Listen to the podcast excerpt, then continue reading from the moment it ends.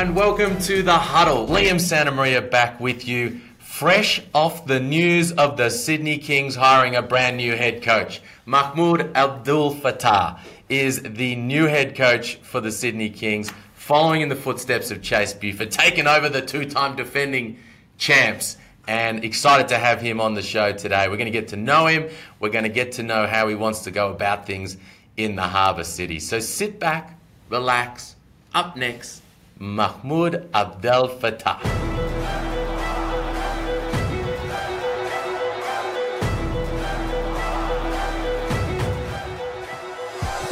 Coach, good to see you, mate. Welcome to the NBL. Assalamu alaikum, my man. I appreciate it. Thank you for having me on.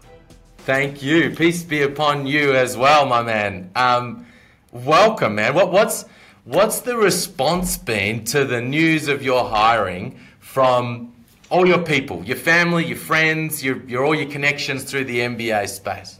I mean, it's I mean, it's been amazing to be honest, Liam. I mean, everybody that I from my college teammates uh, to college coaches uh, to everybody in Houston to family friends. Let's just say I've I've had to stay away from the phone, uh, and I'm planning to get back to everybody uh, tomorrow. So I'm saving one time slot to respond to everybody.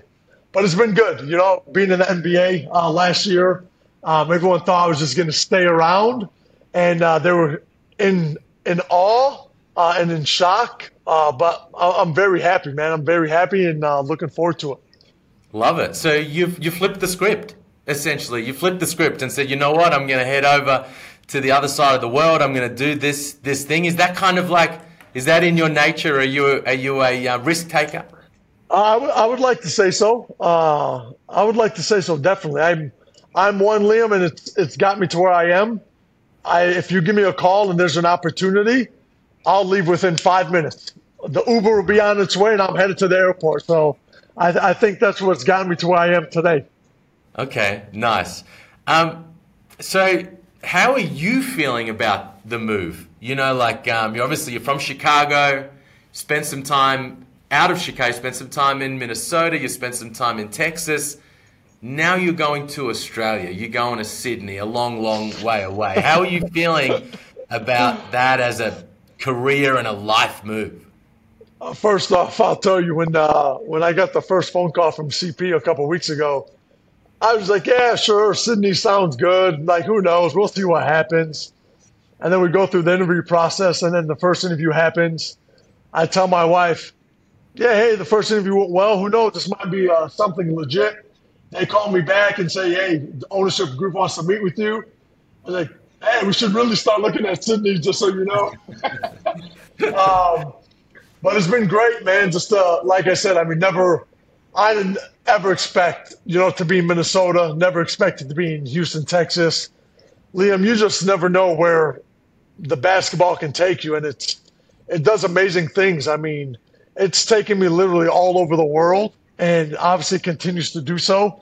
Uh, but more so than just where it takes me, just you know the people and the lives that I'm able to impact in a positive way, uh, which I'm looking forward to do. And you know, I've been in the U.S., uh, obviously been to the Middle East. Now just being able to go to Australia, a different continent, and just be able to connect uh, with the people in Sydney. And I'm looking forward to learning about the culture, learning about the lifestyle, uh, and hopefully everyone over there will embrace me. So I'm looking forward to it, mate. good, good stuff, mate. Uh, we, um, I've got, I've got a couple of kids that are in primary school, elementary school here in, in Melbourne. And uh, one of the things they do at school when they start a new topic that they're going to learn about is the teachers get to try to find out from the kids what is it you already know? What is it you already know about this topic? And then we can work out what we need to kind of investigate and learn about. What is it you already know about Sydney and Australia? I know it's one of the uh, top five safest places in the world, um, if I'm not mistaken. Uh, mm-hmm. I know it has one, if not the most beautiful beaches uh, in the world. Um, that comes from my wife. Uh, she's a San Diego bred, born and raised, so she loves the okay. beaches. uh, you know, so she's done that. a little more in depth. Um, let's see what else. Australia is number one in the world with the most poisonous creatures. um, yeah.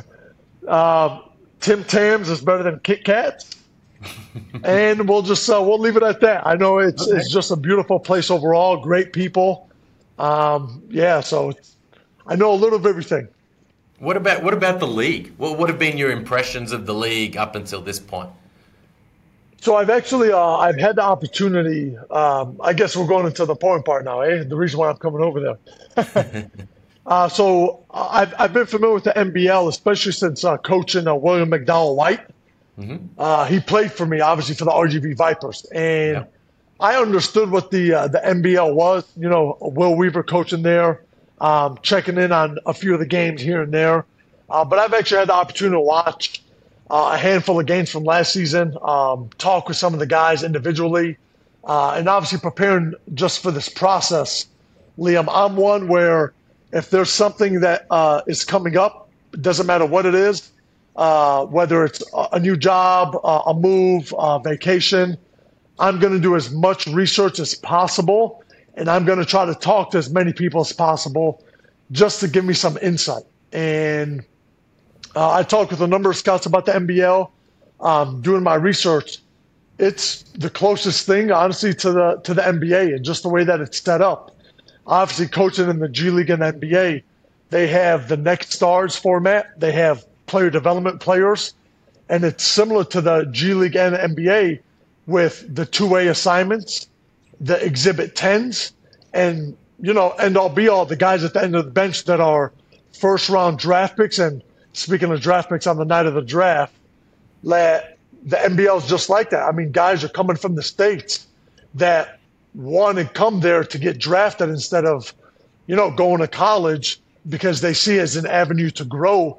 And you're playing against guys that have been pros for 5, 10, 15 years that have great professional experience that you can't get at the collegiate level. So um, there's there's great coaching. I've seen a number of different teams. They they do some they do some great things. Um, there's some great talent. Um, and then the fan base, uh, compared to what the G is, I think the fan base over there in Australia is uh, taken to another level. So I'm looking forward to the atmosphere um, at home and on the road. Nice.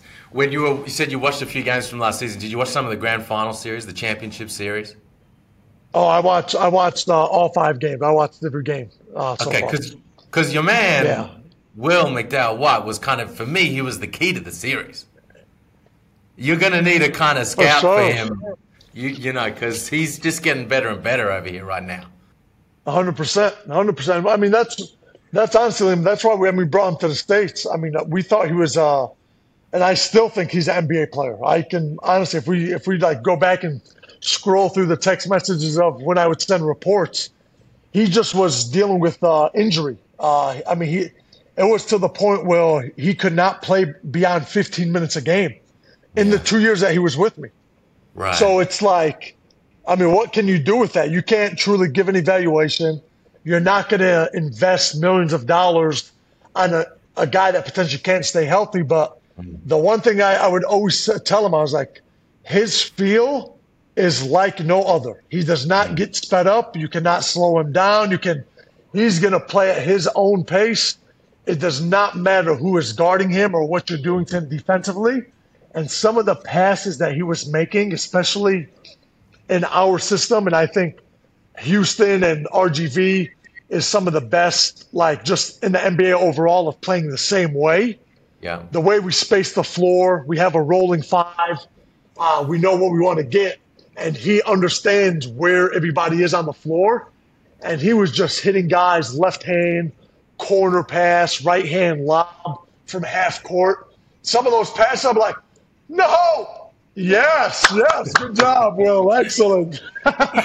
nice. Yeah, well, I mean, Coach Maor in New Zealand is putting him in a lot of those types of situations now, and he's developed the float game. He's now punishing the D for slipping under and shooting that thing with some confidence. So, yeah. Hold on, I mean, Liam. Have... Hold on, hold on. He's already had that float game from RGV, baby. Uh, now he's just healthy. okay, credit where it's due. So when you credit talk to William McDowell White, you tell him he's got all that from there, baby. I was, um, I no, was I sitting him. there. I was sitting there in the stands in Las Vegas when he had his summer league opportunity with the Rockets, and he had that ankle injury, and just just couldn't put his best self out there on the floor, unfortunately. So, yeah. Anyway, that's that's Will McDowell. We could talk for ages about Will McDowell White. You um you were talking before about. But let me tell you about that, Liam, real quick. Just a quick ahead. few seconds. So with his injury, though, in his two years, all he would do was shooting. And I tell everybody it's help and things happen for a reason. God has a plan.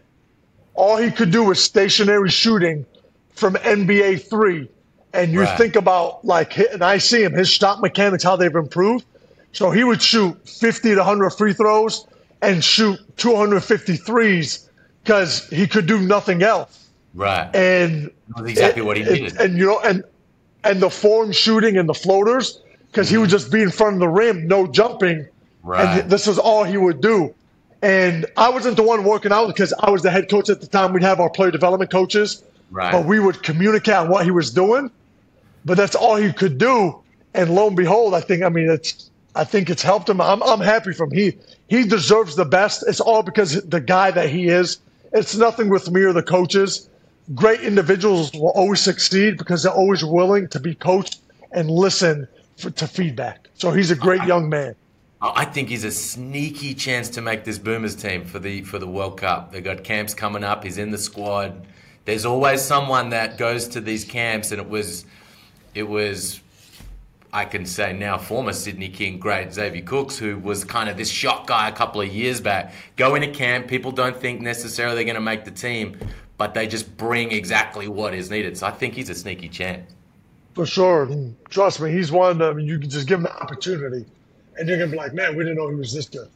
For real. Um, you were talking before about like um, the league, and and it's sim- similar in nature to your experiences in the G League. Paul Smith talks about this all the time, about how, you know, he said we, we need to be realistic. Everyone wants to play in the NBA, and everyone wants to make money as a pro and make big money and maximize what they can achieve.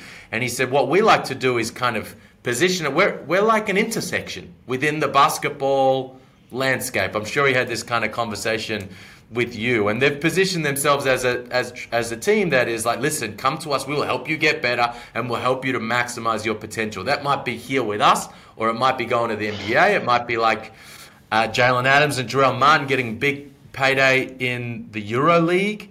Um, and it feels like it's, you know, you look at Will Weaver, Chase Buford, now you. These are guys who have had experience and done really well at the G League level. Coaches of the year, G League champions, these types of experiences.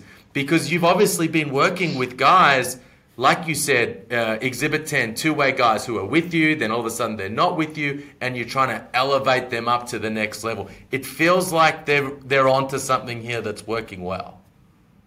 Hundred percent, hundred percent. Yeah, he's.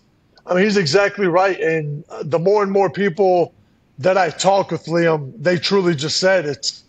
I mean, there's I don't know how many, but there's a number of draft picks that will be playing in the NBL this coming season, and it is for coaches, for uh, for players. It's similar to where I was in the G uh, six years ago, Liam, and I, I can't remember exactly, but I think there was only like 18 or 20 teams, and now there's 31 teams in the G League and the NBL is just continues to grow, just where it's been in the last couple of seasons. You know, now you can read stuff and watch games on ESPN and read articles here and there. Um, so it's, and that's why basketball is so beautiful. It's a, it's a global game, but you know the NBL. I mean, who knows? I, I can only imagine. I'm sure a few years from now there'll probably be 15, 16, 18 teams going over there, and with their just pathway of like development and sending guys over to the NBA, I mean, I don't see why there wouldn't be multiple guys coming over and increasing the number of next stars, just like the NBA increased the number of two ways from two to three. Hey, I'm here for it.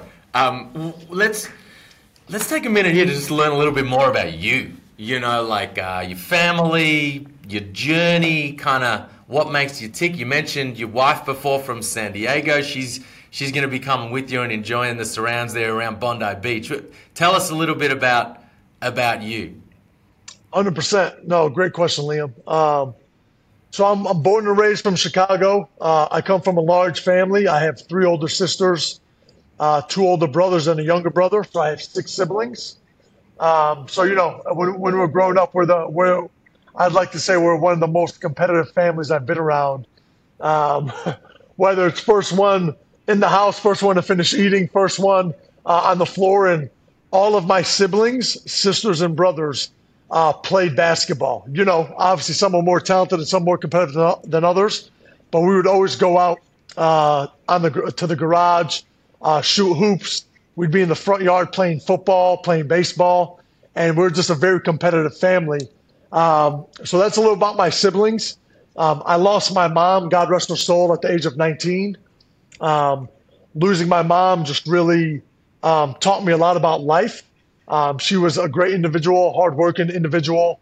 Uh, her and my dad were both immigrants to the United States.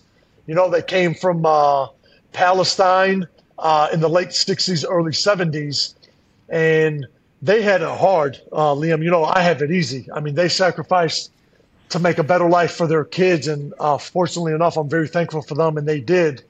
And the biggest thing for me, uh, Liam, where I am today, and I tell everybody, you know, coaching is what I do. Uh, it's not who I am. Um, being who I am, uh, I'm a Muslim first. Uh, I'm a husband, brother second, and then I'm a basketball coach. And being Muslim has helped me become a better individual just in society. Um, making sure that I'm treating everybody with respect, um, never treat people based on what's in their bank account or based on their title. Um, anytime that you see somebody's, you can change somebody's life with a, with a good morning. And, you know, religiously is a big thing for me. And just bringing a smile to somebody's face, uh, you get rewarded. It's a good deed. And I, am one of the most energetic, positive um, guys that you'll ever be around. Um, I just got off the phone with Angus Glover uh, we were talking about how he handles losses and how to other guys.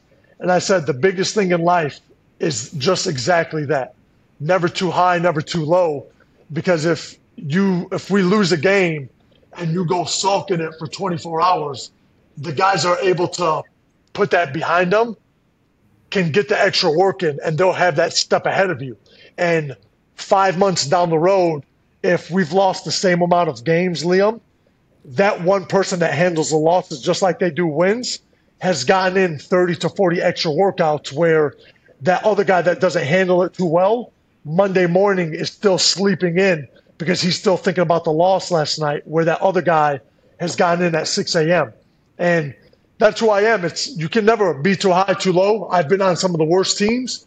I've won championships. And I tell every person, it doesn't matter what happens. As long as you learn from it it will always be successful. The outcome of it is not going to determine if it's a failure or a success. It's how you react to it.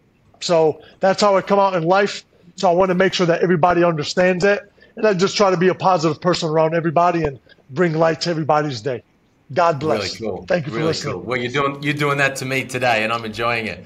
Um, you're going to love coaching Angus Glover. I'm looking forward to. it. I heard. I'm looking forward let to. Let me tell you. Are you familiar with his backstory? Uh, yeah, he uh, literally we uh, we we touched base and the difficulties of injuries that he's been through, uh, the ACL injuries, and him growing up in Illawarra, um, playing over there uh, for that team, and but yeah, he's he's told me uh, through that through those times. People here are a little sick of hearing this from me because I talk about it all the time. I'm not sure whether he told you this, but after having um, multiple surgeries on his ACL. When he had to have the third one, um, he'd run out of bits of his hamstring to use in the surgery. So did you are you aware of this? They took some hamstring out of his dad's leg and used that to kind of fix up his knee. So he's running around. What he did in the grand final series last season played a massive role in getting that Sydney Kings that second straight championship banner. He did that with a piece of his dad's hamstring in his knee, getting that done. Hundred percent. He uh, he said he's like my dad uh, also considers himself a champion as well because of it. Love that. So that personality that you just laid out, how did you find when you started talking with CP and you started talking with Luke Longley and Andrew Bogut and Paul Smith? How did you find that your personality and who you are started to jive with those guys and the organization as a whole? honestly, you can just see the energy uh, from Luke, uh, from Paul, uh, CP. So I met CP seven seven years ago. Uh, we connected, and you know he's kind of got to understand just through mutual uh, friends and connections, just the individual that I was. But I've never spoken to Luke. Uh, I've never spoken uh, spoken to Bogut. I've never spoken uh, to Paul Smith, Robin. Uh, it was the first time just throughout the process. But they're phenomenal people. Uh, you can tell what they're about. Um, enjoyable people to be around. You know, family first. Um, you know, they're assured that they're going to make sure me and Janine, you know, are safe because I just reiterated multiple times that she's the most important thing to me, and I want to make sure that she's safe. As long as she's safe and she's happy, I'm going to put the work in. I'm going to be the best coach that I can be, and everything's going to take care of itself. But you can just see the energy from them. And Paul Smith asked me uh, on the interview process, he's like, "Do you have an off switch?" When he's asking me that, you know, I got some juice. For sure. So, all right, to finish up then, now that you've got a bit of a sense of them and you've watched the tape from them, you've chatted to Will, you've chatted to Chase, you know about how you like to operate. How, how would how, how, would you like the Kings to play this upcoming season? Um, when when the when Kings fans come to Kudos Bank Arena and watch their team, what do you hope that they are watching, seeing, and feeling through that experience? I, I true. I want the fans to have fun and feel like they're a part of it. And you know, I want I want the players to be able to embrace, you know, the fan and the sports that we have. By I'm gonna, they're going to play with a ton of freedom. Uh, I want them to, to be able to use the energy of the fans. You know, when they make a three, when they get a big dunk, when they get a defensive stop. You know, just to be able to express themselves. Um, because I do think, uh, you know, a lot of guys, you know, because it's like you don't want to express, you know, obviously negatively when things go bad, you don't want to. When things go good, but I feel at times when things are going good on the floor, you should because it also brings your teammates along for the ride. And so it's not only about you; it's a, it's for the entire Sydney Kings community. Um, so we're going to play with a ton of freedom, uh, Liam. Uh, on, on, the offensive end, uh, you're going to see a ton of threes.